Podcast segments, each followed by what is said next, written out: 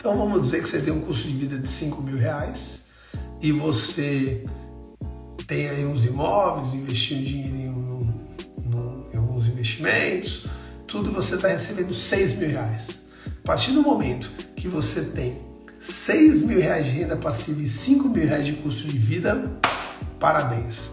Você atingiu a tão sonhada liberdade ou independência financeira. Ótimo dia, gestores! Meu nome é Barreto e você está ouvindo mais um episódio do Gestão Pragmática Podcast. Um podcast focado em micro e pequenas empresas familiares, te passando estratégias para ter o total controle de sua empresa, maximizar sua lucratividade e proporcionar uma ótima qualidade de vida na sua jornada empreendedora. Vem comigo! Ótimo dia, gestores pragmáticos. Meu nome é Rafael Barreto e eu ensino empresários a ter controle total da sua empresa familiar, maximizar a sua lucratividade e ter melhor qualidade de vida.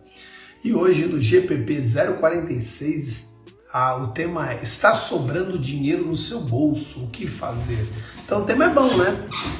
O tema é o dinheiro está sobrando. Sobrou dinheiro, graças a Deus sobrou dinheiro. Por quê? Porque o empresário, é, às vezes ele, ele, ele, ele fica com tanta dificuldade de lucrar, lucrar, lucrar, que ele até perde esse comportamento, né? O dinheiro sobra, ele não sabe nem o que fazer. Então a gente vai falar um pouquinho sobre isso. A gente vai falar sobre, sobre o dinheiro está sobrando. Porém, a live de hoje o podcast de hoje também serve para aquela pessoa que o dinheiro não está sobrando tanto, mas ele precisa entender um pouquinho mais sobre educação financeira. A gente vai falar sobre isso. Tem empresário que vive tanto tempo com fio na navalha que isso se transforma num comportamento, a escassez, né? Ou então aquele lance, ah, já que eu vivo assim, um boleto a mais, o outro para pagar, qual o problema? Então a gente vai, vai discutir um pouquinho sobre isso. Porque, beleza, ele está com essa dificuldade, ele está passando essa dificuldade, coisa e tal. Só que ele começa a utilizar a MGP, a metodologia de gestão pragmática. E aí ele vai lá, organiza os seus controles, começa a ter seus controles financeiros, controle de processos, controle das pessoas, aí beleza, está tudo organizadinho. Aí ele começa a maximizar a lucratividade da empresa, né?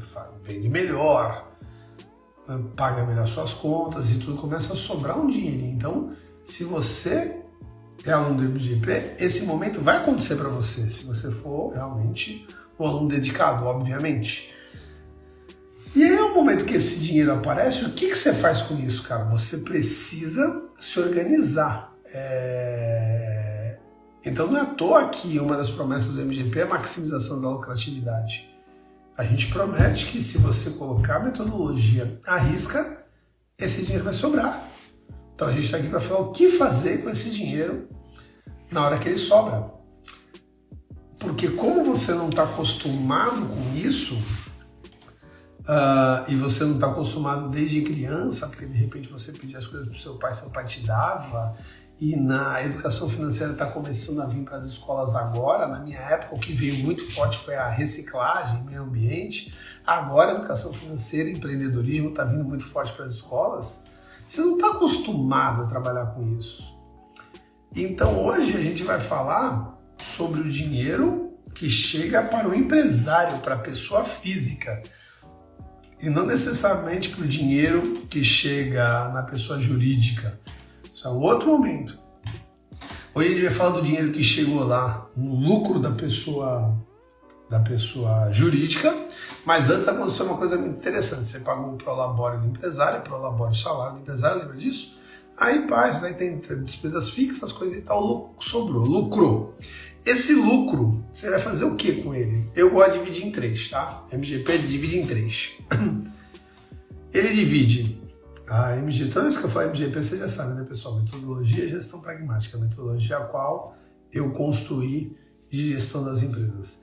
Eu pego o lucro e divido em três. Vamos dizer que sobrou 100 mil reais uma empresa. Lucrou 100 mil reais. Eu separo ali 33 mil reais para investimentos. Eu gosto de colocar lá numa continha chamada investimentos. De repente é a mesma conta, mas eu abro uma planilha lá e jogo. Tenho 33 mil aqui. Por que, eu gosto de abrir essa conta de investimento? Porque as pessoas elas olham lá e falam: caramba, tá na hora de pintar essa empresa. Ah, mas eu não quero gastar dinheiro com isso. puta, tá na hora de trocar um carro, ah, mas eu não quero gastar dinheiro com isso. Você não tem lá a Play Investimento que você está somando todas, todo um terço do seu lucro? Então, de repente, tem 20 mil reais lá, você fala, cara, esses 20 mil reais é para investimento, então não dói tanto quando você vai investir, já provisionando esse dinheiro. Outros 33 mil desses 100 mil eu separo para a caixa. Eu jogo lá na caixa da empresa para deixar a empresa segura, a empresa forte, caso aconteça um pepino, tem o dinheiro lá. E esses outros 34 mil que sobraram, aí eu divido entre os sócios. Então, eu estou falando desses 34 mil reais aí, nessa, nessa lucrativa, nesse lucro de 100 mil reais, que foi para a conta dos sócios, foi para o bolso dos sócios, tá certo? Então a gente vai falar um pouquinho sobre isso. Quando a gente fala de educação financeira, a gente fala mais para o PF do que para o PJ, educação financeira pessoal, tá? Isso é, isso é claro. E existem dois momentos aí de você começar essa jornada. A primeira delas é construir seus sonhos, colocar seus sonhos em meta. E aí eu aprendi com um cara fantástico chamado Reinaldo Domingos, eu vou falar mais dele, sobre ele aqui onde ele me ensinou a trabalhar três sonhos, sempre, três sonhos. O primeiro sonho a gente chama de sonho de curto prazo, é o que, que você vai, vai resolver daqui até um ano.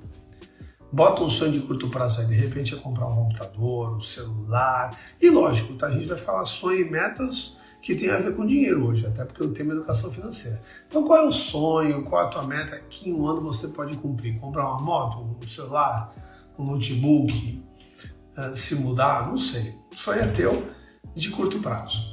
Depois você vai colocar um sonho de médio prazo. E o sonho de médio prazo para o Reinaldo Domingos, que fundou a metodologia DSOP, que a gente vai falar já já, ele fala que, uma, que o sonho de médio prazo é até 10 anos.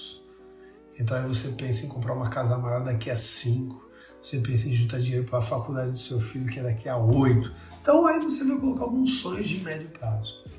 E ele fala de sonhos de longo prazo, que são acima de 10 anos. Que aí você pode falar, pô, vou dar uma volta ao mundo, vou viajar para o exterior. Aí é contigo, meu amigo. Agora, o que, é legal? Nesse terceiro sonho de 10 anos, nesse terceiro sonho, sonho de longo para 10 anos, tem que ter um sonho que tem que estar tá incluso aí para você. Ele tem que estar tá, hum, fechado. É o mesmo sonho para todas as pessoas, pelo menos ele deve existir, que é a tal da independência financeira ou liberdade financeira. O que quer dizer esse palavrãozão? É, é o dia o qual a sua renda passiva, o que é uma renda passiva? A renda passiva é aquele dinheiro que entra na sua conta sem você efetivamente precisar trabalhar. Então, investimentos bancários, por exemplo, né? o dinheiro está trabalhando para você, o dinheiro entra na sua conta empresas as quais você tem, mas você não precisa efetivamente trabalhar, então você é um sócio investidor, também é um jeito. Ou então, ah, uma empresa a qual você até seja o proprietário, mas você preparou ela tão bem que você não precisa colocar mais a mão na massa. A outra renda passiva. Aluguéis que você tem, renda passiva, você não precisa fazer, né, efetivamente trabalhar, você recebe dividendo do aluguel. E por aí vai. Existem algumas outras aí, mas essa é a renda passiva. Quando você recebe essa renda passiva e ela já é maior que seus custos de vida. Então vamos dizer que você tem um custo de vida de 5 mil reais e você tem aí uns imóveis, investindo dinheiro em alguns investimentos, tudo você está recebendo 6 mil reais. A partir do momento que você tem 6 mil reais de renda passiva e 5 mil reais de custo de vida, Parabéns! Você atingiu a tão sonhada liberdade ou independência financeira. Cada um usa um nome, tá? O Reinaldo Domingos usa independência financeira. Eu gosto bastante da régua que o Tony Robbins usa no seu livro chamado Dinheiro. O Tony Robbins, no seu livro chamado Dinheiro, ele coloca lá cinco fases, né? Uma delas é independência financeira, uma delas é autonomia financeira, outra é liberdade financeira. Qual é a diferença de uma de outra? Eu lembro, eu lembro mais ou menos assim, independência financeira é quando você faz exatamente o que eu acabei de falar. 5 mil de, de custo e 6 mil de, de renda passiva. Legal, você não precisa mais trabalhar. Não estou dizendo que você não vai mais trabalhar, mas só saber que as suas contas estão pagas a gente dá uma tranquilidade tremenda. Mas mesmo assim você está ali, né? Liberdade financeira é quando você consegue, inclusive, realizar mais coisas, realizar mais sonhos. É a tal da história de pedir um prazo sem olhar o cardápio. Então vamos ter que ter o custo de vida 5 mil, mas você recebe de renda passiva 12 mil, entendeu? Então sobra 7 mil reais aí, é mais que o dobro dos seus custos, e aí você vai começar a aproveitar ainda mais a tua vida. E a independência financeira é muito importante para a tua aposentadoria, para a tua velhice. Porque, pessoal, hoje tem uma, um dado do IBGE que apenas 1% dos aposentados no Brasil, eles se sustentam. 1% dos aposentados no Brasil. A cada 100 pessoas, apenas uma se sustenta. Para para pensar que louco isso. É, então, se você pegar, eu vou até abrir aqui para a gente dar uma olhada sobre isso daí, cara só para você dar uma olhada como o bagulho é meio louco do que a gente está falando, tá? Mas eu não vou achar aqui agora, que pena. É, mas se você pegasse, deixa eu ver se tem fácil aqui. Eu poderia ter pego isso aqui, né? Mas se você pegasse 100, os 100 aposentados do Brasil, 100 pessoas, 100 aposentados do Brasil, você ia ver que um se sustentava Grande parte vive de caridade. Se você for num, num asilo de estado no município, você vai ver um monte de velhinho lá que não eram pessoas de rua anos atrás. Eram gerentes de banco, eram donos de empresa, eram funcionários, funcionários públicos, mas que não conseguiram trabalhar sua independência financeira e hoje vivem de caridade. Um monte de gente como eu, como você, está lá no asilo está lá numa casa de repouso. E aí, depois, a gente fala também de grande parte desses aposentados que os filhos, os tios, os, os filhos, os sobrinhos, os netos precisam ajudar. Você ajuda algum aposentado? Você ajuda seu pai, sua mãe, seu avô? Se você não ajuda, você é um felizado. Você conhece gente que ajuda? Então, então também tem esse pessoal. Também tem aqueles aposentados que precisam continuar trabalhando. Veja bem o que eu estou falando, tá? É, eu acredito que eu vou me aposentar e vou continuar trabalhando porque quero e não porque precisarei. Mas você conhece velhinhos aposentados que trabalham porque precisam. E aí só 1% são as pessoas que realmente conseguem viver disso. Eu vou ser um desses velhinhos. Eu vou ser um que vou trabalhar porque gosto, porque quero, mas não necessariamente precisaria, porque a minha renda passiva ela vai ser maior que meus custos. Isso daí não é negociável, tá? O INSS, né, que se não me engano é Instituto Nacional de Seguridade Social, na verdade eu penso de outra forma. Eu penso que INSS, para mim, é isso nunca será suficiente. Então toma muito cuidado se você está deixando a tua aposentadoria para o governo, historicamente, historicamente falando, é, as pessoas sempre contribu contribuíram mais e receberam menos na hora que foram receber, tá? E historicamente também, as famílias tinham mais filhos então, tinham mais pessoas trabalhando para poder pagar as pessoas que não estavam trabalhando, né, os aposentados. Isso está virando. Eu, por exemplo, sou de uma família de quatro irmãos, né, eu e mais três, e vou continuar essa, essa linhagem com dois. Uh, tem muita gente que saiu de uma família de três, quatro irmãos e agora decidiu não ter filhos. Então essa conta vai ficar cada vez mais difícil. Então toma um pouquinho de cuidado nessa parte aí de não estudar educação financeira e não colocar os seus sonhos aí, tá? Se você não colocar os seus sonhos, você vai, vai ter um probleminha aí, tá? Ah, então você precisa adotar um MGP para a empresa, mas depois fazer educação financeira para você, como por exemplo o próprio Colégio Nascimento, né? alunos da MGP, lá em São Vicente, onde montaram um prédio sensacional infantil, onde nem escada tem, é só rampa para criançada. Cara, eu achei aquele prédio sensacional porque, cara, a criança não vai cair da escada, não tem escada, pode rolar da rampa, mas a rampa ela não é íngreme, então ela, de repente, de repente não, tenho certeza que vai ter criança que vai rolar aquilo lá só de sacanagem. Mas, cara, eles montaram um prédio fantástico, cara. Parece um, uma casinha de boneca. Embaixo tem uma concha acústica. Lá em cima tem uma copa. Tem aqueles brinquedos de shopping. É sensacional, cara. Barreto, mas tu não falou que a gente está falando de, de PF, não de PJ? Você acabou de falar que eles usaram dinheiro para montar um prédio daquele. Aquele prédio era o sonho da mantenedora. Prédio maravilhoso, puta prédio lindo, legal pra caramba, coisa que eu vi totalmente diferente. E para isso eu tenho certeza que eles trabalharam na educação financeira. Eles seguraram um pouco o freio de repente da vida deles para realizar aquele sonho. Vamos de outro, biografia Foto Estúdio. Um dos caras que me ensinou muito a investir dinheiro foi o Carlos, dono da biografia Foto Estúdio. O Carlos, nesse momento, voltou para a operação, ele está muito envolvido lá mas durante muitos anos ele foi viver um sonho dele, que era pensar em um país melhor, até se afiliou a Partido Novo, etc e tal. Por quê? Porque ele conseguiu trabalhar várias rendas passivas, às quais ele poderia se dedicar a outra coisa. Vamos outro, outro aluno MGP? Paula Couto, do Instituto Paula, Paula Couto.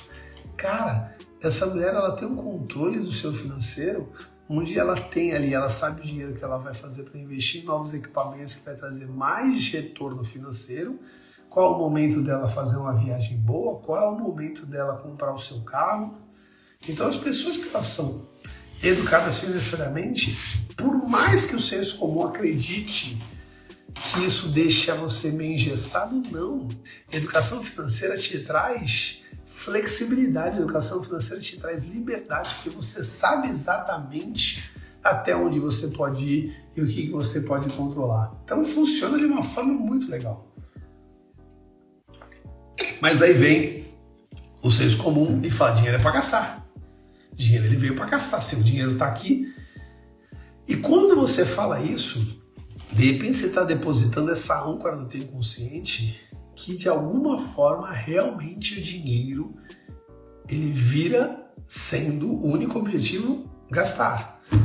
Eu conheço várias pessoas que o dinheiro não pode cair na conta, o dinheiro cai na conta e some, vai embora. Por quê? Porque dinheiro é para gastar, segundo essa pessoa, então ela não consegue. O inconsciente adotou essa regra e o dinheiro chegou, vamos gastar em alguma coisa.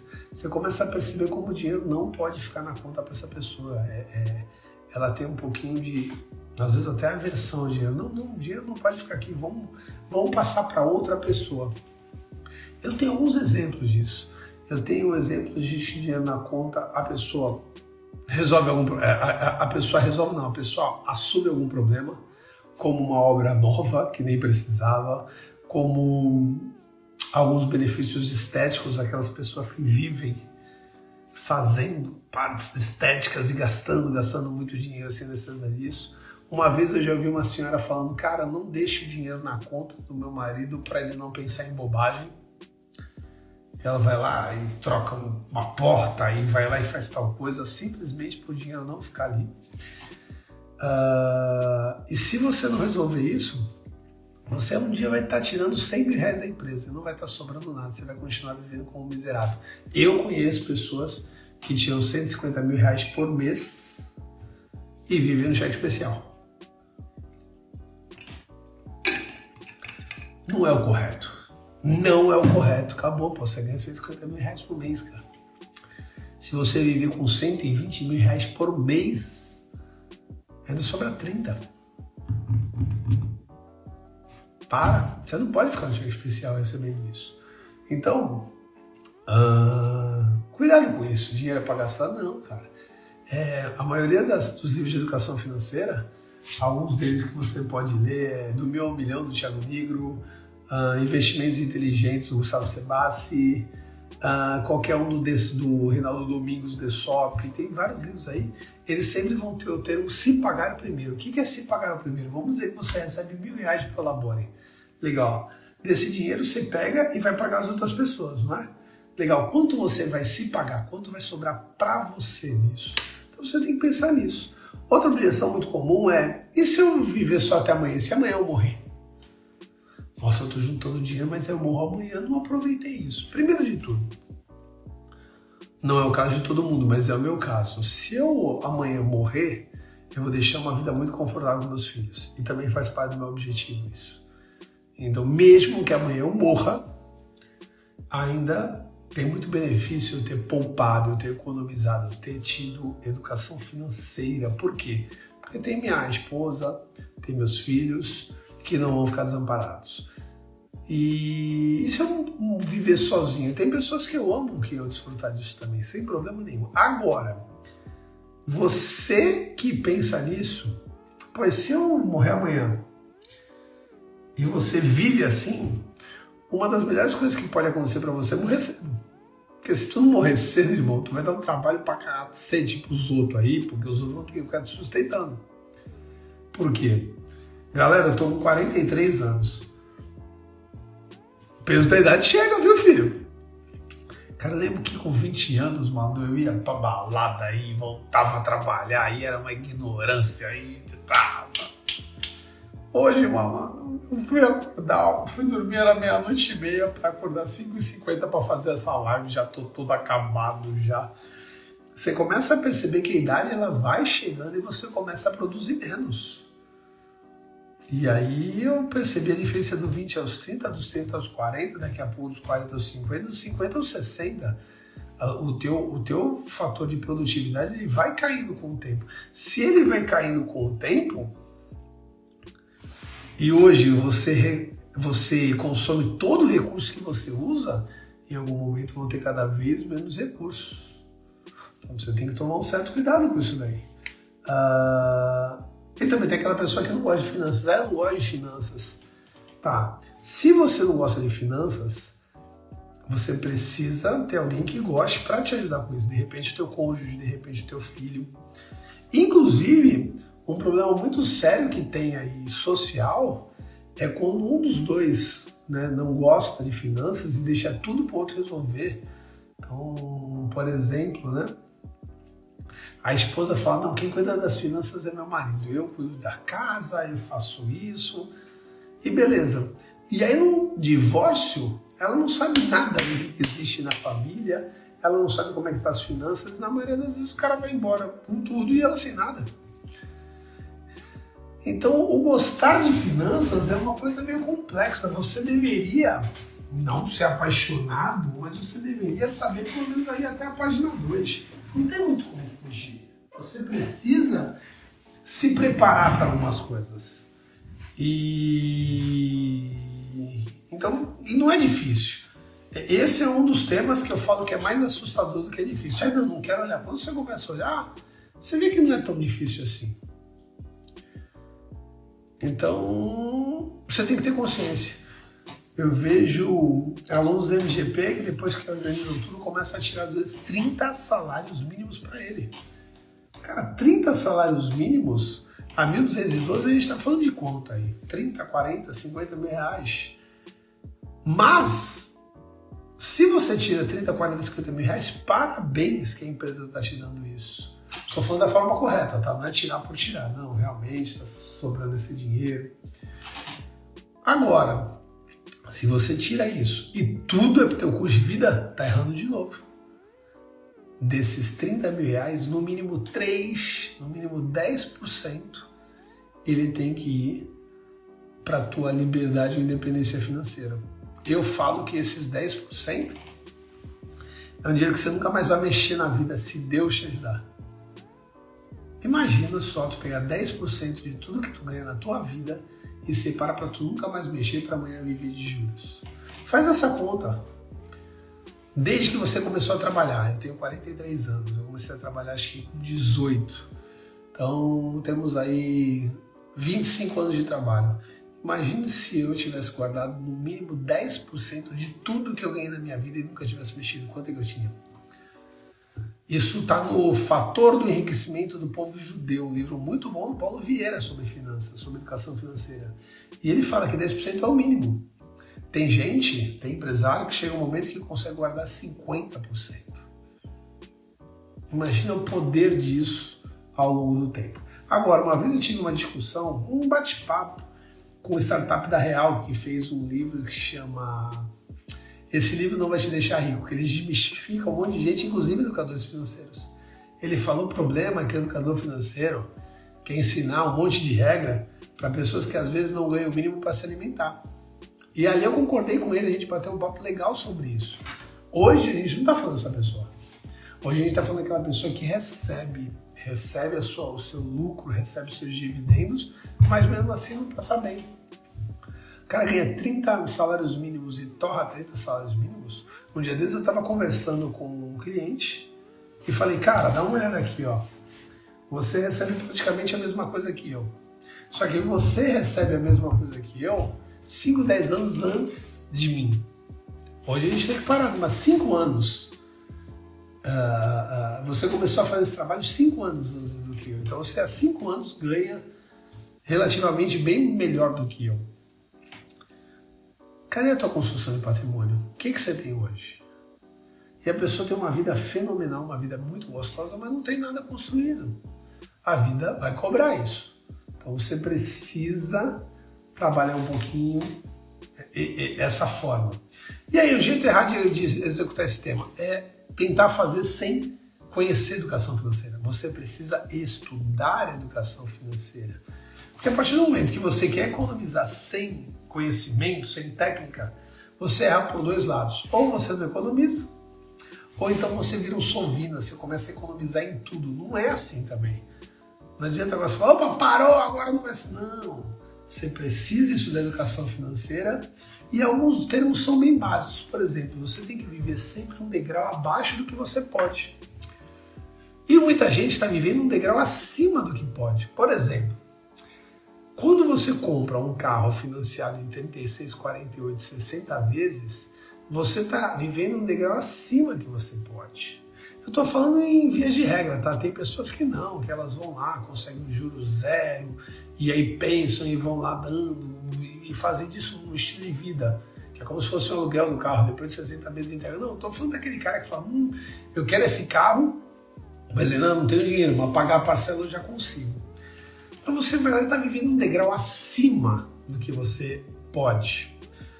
Que tem mais por aí é gente com né, um carro maravilhoso, lindo, mostrando por aí, mas um boletão para pagar doído também. Vamos combinar? Eu lembro quando era jovem, tinha um amigo meu que tinha um Audi porra, um áudio bonitão, vamos ficar passando em frente às faculdades, né, pra ver lá. Aí, tudo, aí o cara falou, pô, beleza, tu abastece? Eu não tenho dinheiro para abastecer hoje. Então, é, era um pouco complicado esse, esse ponto. A pessoa ter um carro maravilhoso e não ter dinheiro para abastecer. Tá vivendo um degrau acima. E o Thiago Nigo ele fala uma coisa muito legal, que é quando você antecipa seus sonhos, você paga caro demais você não tem dinheiro para comprar aquela casa que você quer, então você financia em 30 anos. Ah, mas eu vou financiar, mas essa casa é minha. Não é tua, ela só é quando você quitar a casa com o banco, 30 anos.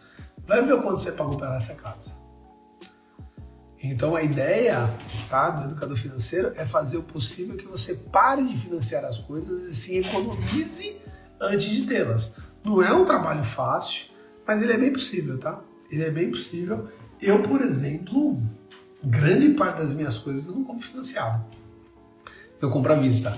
Barreta cheia de dinheiro. Nem me venha pedir dinheiro emprestado. Hein? Nem me venha pedir emprestado, porque não tô com essa bola toda, não.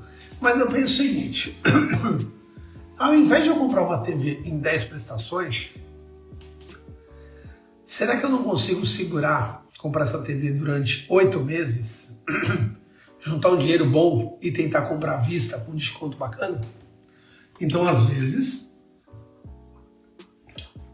eu me sacrifico para ter uma, uma ter uma um benefício. E às vezes, galera, porque às vezes eu falo, ah, não, quer saber, eu vou dividir 10 vezes, uma vez e outra também. Mas via de regra eu falo, será? Então, na maioria das vezes, eu estou inclusive pensando. Só um minuto. Na maioria das vezes, inclusive, eu estou pensando como e o que, que eu quero. Puta, eu quero uma TV daqui a 10 meses. É, eu quero uma TV agora porque minha já não está ficando legal, então eu já vou começar a fazer esse trabalho para daqui a pouco trocar.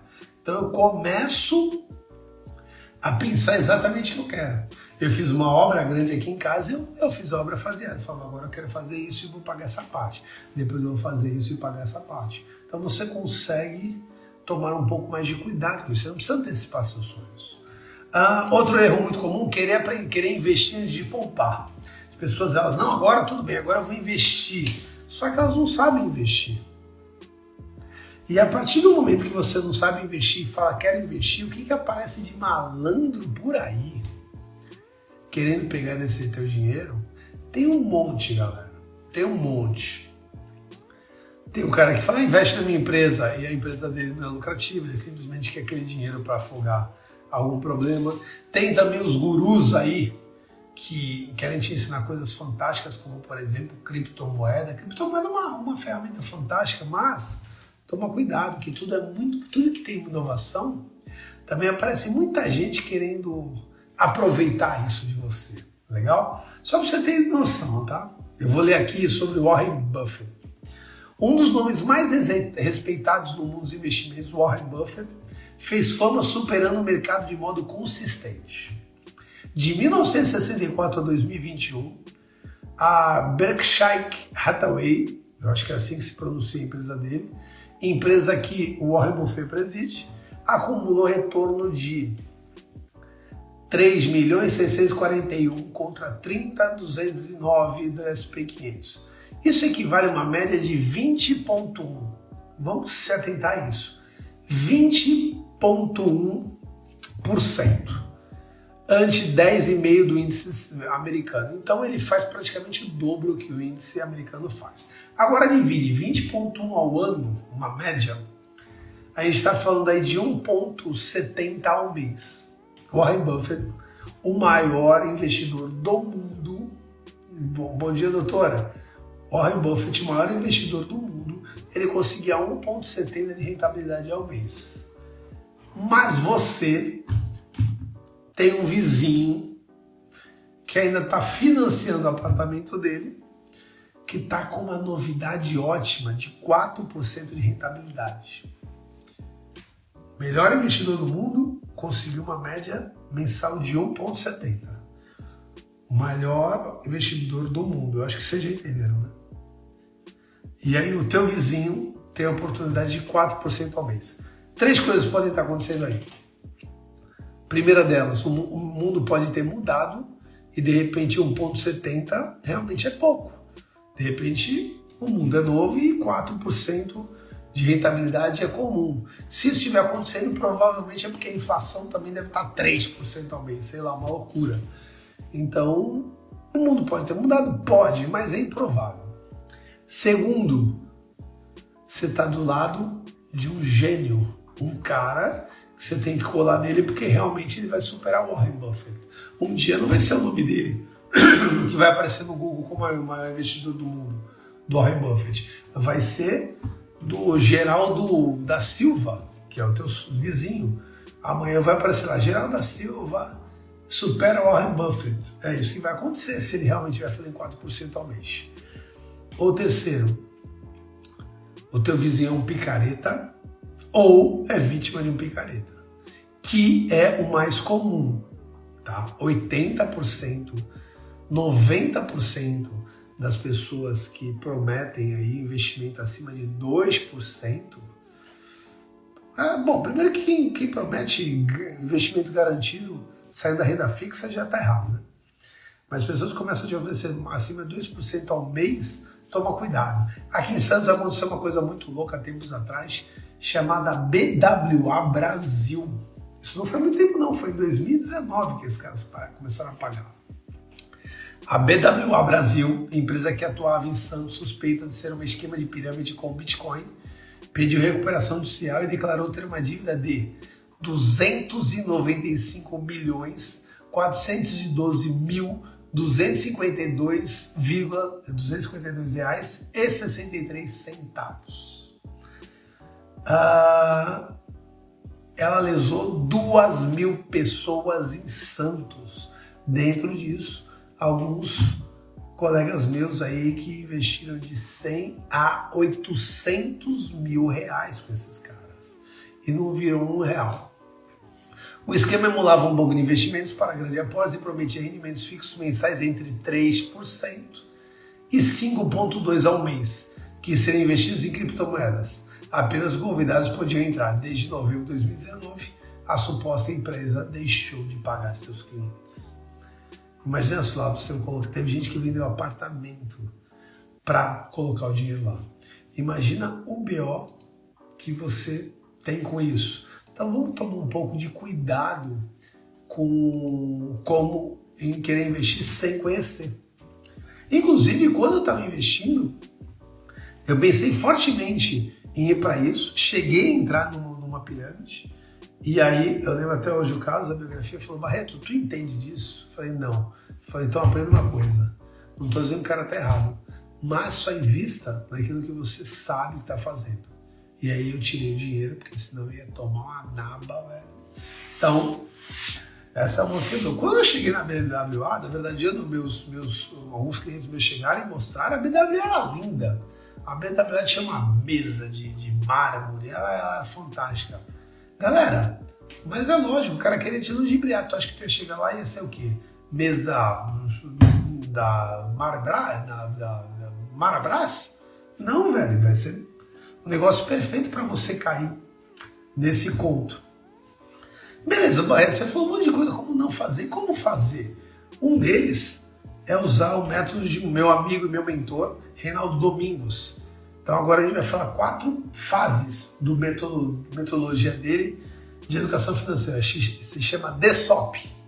DSOP é diagnosticar, sonhar, orçar e poupar. É assim que você vai trabalhar para trabalhar a sua educação financeira.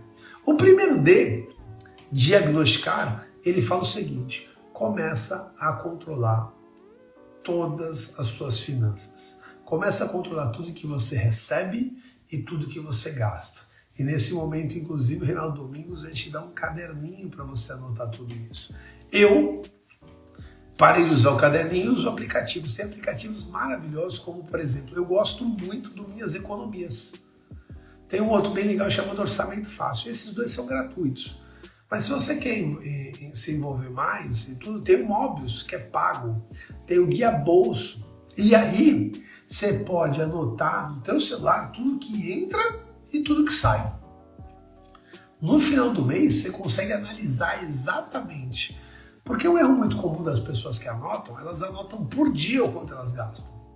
Então, ah, hoje eu gastei isso com doce, isso com almoço, isso com janta, isso aqui com papelaria. E o correto é você anotar por plano de contas. O que, que é isso? Você abre ali uma faixa de almoço e anota o quanto você gastou de almoço naquele mês. Então, de vez de você colocar o dia e as contas, você coloca a conta e os dias. Para quê? Para no final do mês você saber exatamente quanto você gastou de almoço, quanto você gastou de janta, quanto você gastou de papelaria, de combustível, de Uber. E aí sim você tem o que analisar para reduzir esses custos. Uh, eu lembro que em 2019 eu vi o quanto eu gastava de Uber, porque eu ia para um lado e para o outro de Uber, e aí eu decidi comprar um carro como o meu trabalho é muito de andar por aí, o diagnóstico me ajudou a decidir a comprar um carro. Então, o primeiro diagnóstico é você realmente controlar toda a sua finança pessoal. Depois você vai para o S, de sonhar. O que é o sonhar? Já falei para vocês, sonhos de curto, médio e longo prazo. Aí você vai orçar. Se pagar primeiro, se você já sabe o quanto você gasta o quanto você recebe por causa do diagnóstico, se você já sonhou, você vai orçar. O que, que você vai fazer? Você vai pegar o valor dos teus sonhos incluir no teu orçamento. Então vamos dizer que você pensa em comprar um celular de 3 mil reais em 10 meses. Então, divide aí, dá 300 reais por mês. Lá no teu diagnóstico, aparece que você recebe 3 mil reais e você tem um custo de vida de 2 mil, sobra mil. A partir de agora, não vai ser mais assim que você vai controlar. Você vai controlar que você recebe 3 mil, você tem um sonho de 300, sobra 2,700, você tem um custo de vida de 2 mil.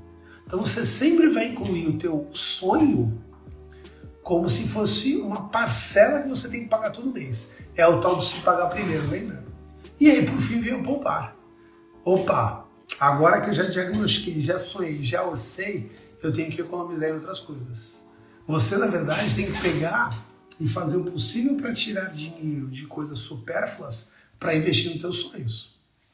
Um livro muito bom para isso também se chama O Segredo da Mente Milionária, de T. Harv Eker. Lá ele divide ele faz a teoria dos potes. Teoria dos potes onde 100% que você recebe, 50% ou 55% tem ficar para suas necessidades básicas, 5% para doação, 10% para educação, 10% para compras cotidianas, 10% para independência financeira, e eu acho que a gente terminou é mais ou menos por aí.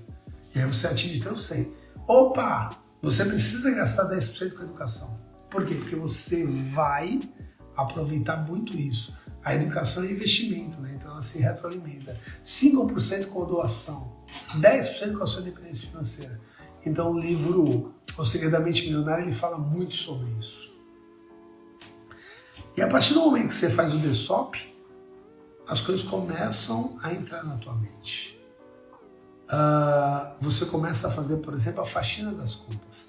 Você olha o quanto você gasta de celular por ano. Você fala, caramba, eu preciso gastar isso tudo celular? Você vai lá, liga para Vivo, liga para Claro e fala, olha, ou você diminui a conta, eu vou cancelar. Eles vão lá e diminuem.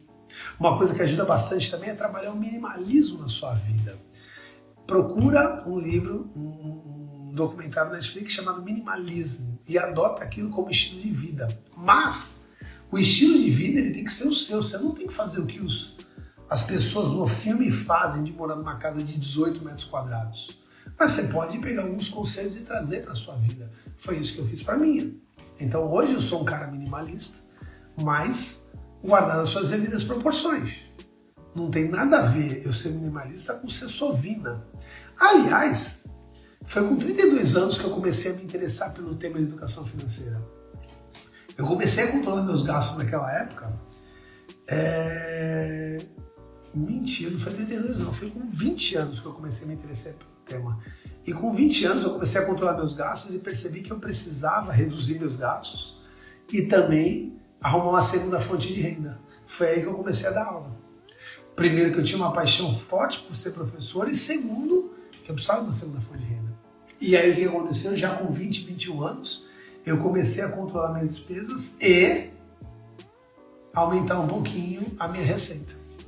Mas foi com 32 anos que eu comecei a controlar efetivamente tudo que eu gastava. E aí, galera, o salto foi sensacional, tá?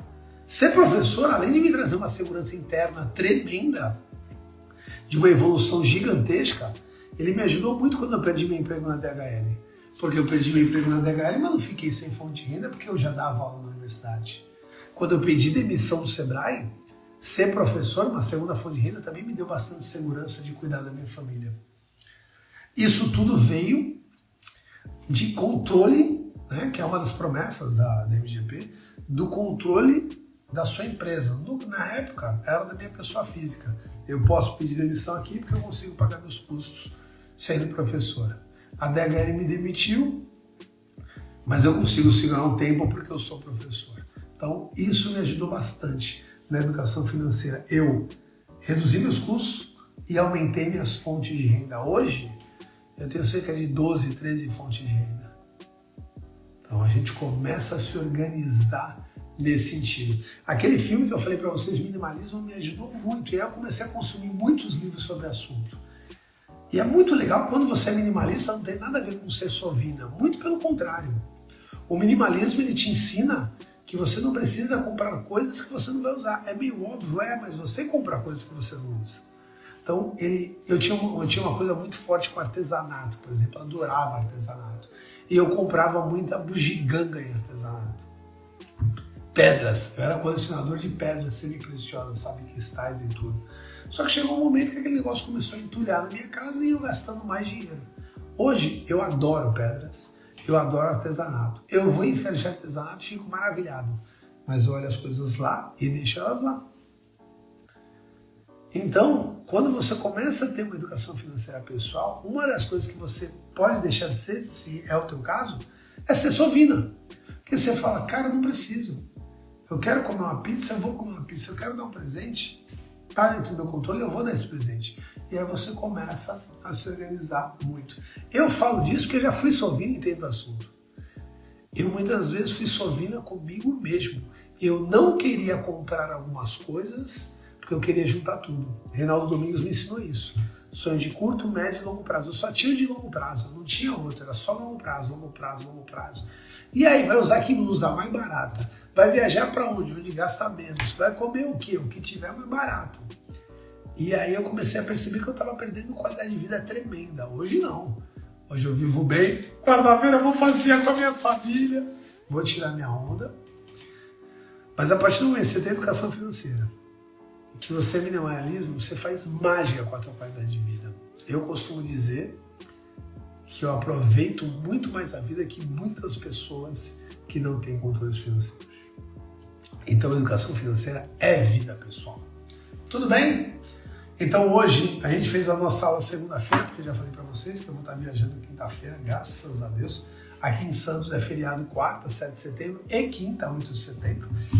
E a gente tem uma outra aula amanhã, para eu cumprir a minha meta profissional de duas lives por semana. Tá bom? É isso. Quem quiser saber um pouquinho mais sobre educação financeira, chama. Valeu, pessoal. Uma ótima semana para vocês. Valeu, valeu, valeu, valeu.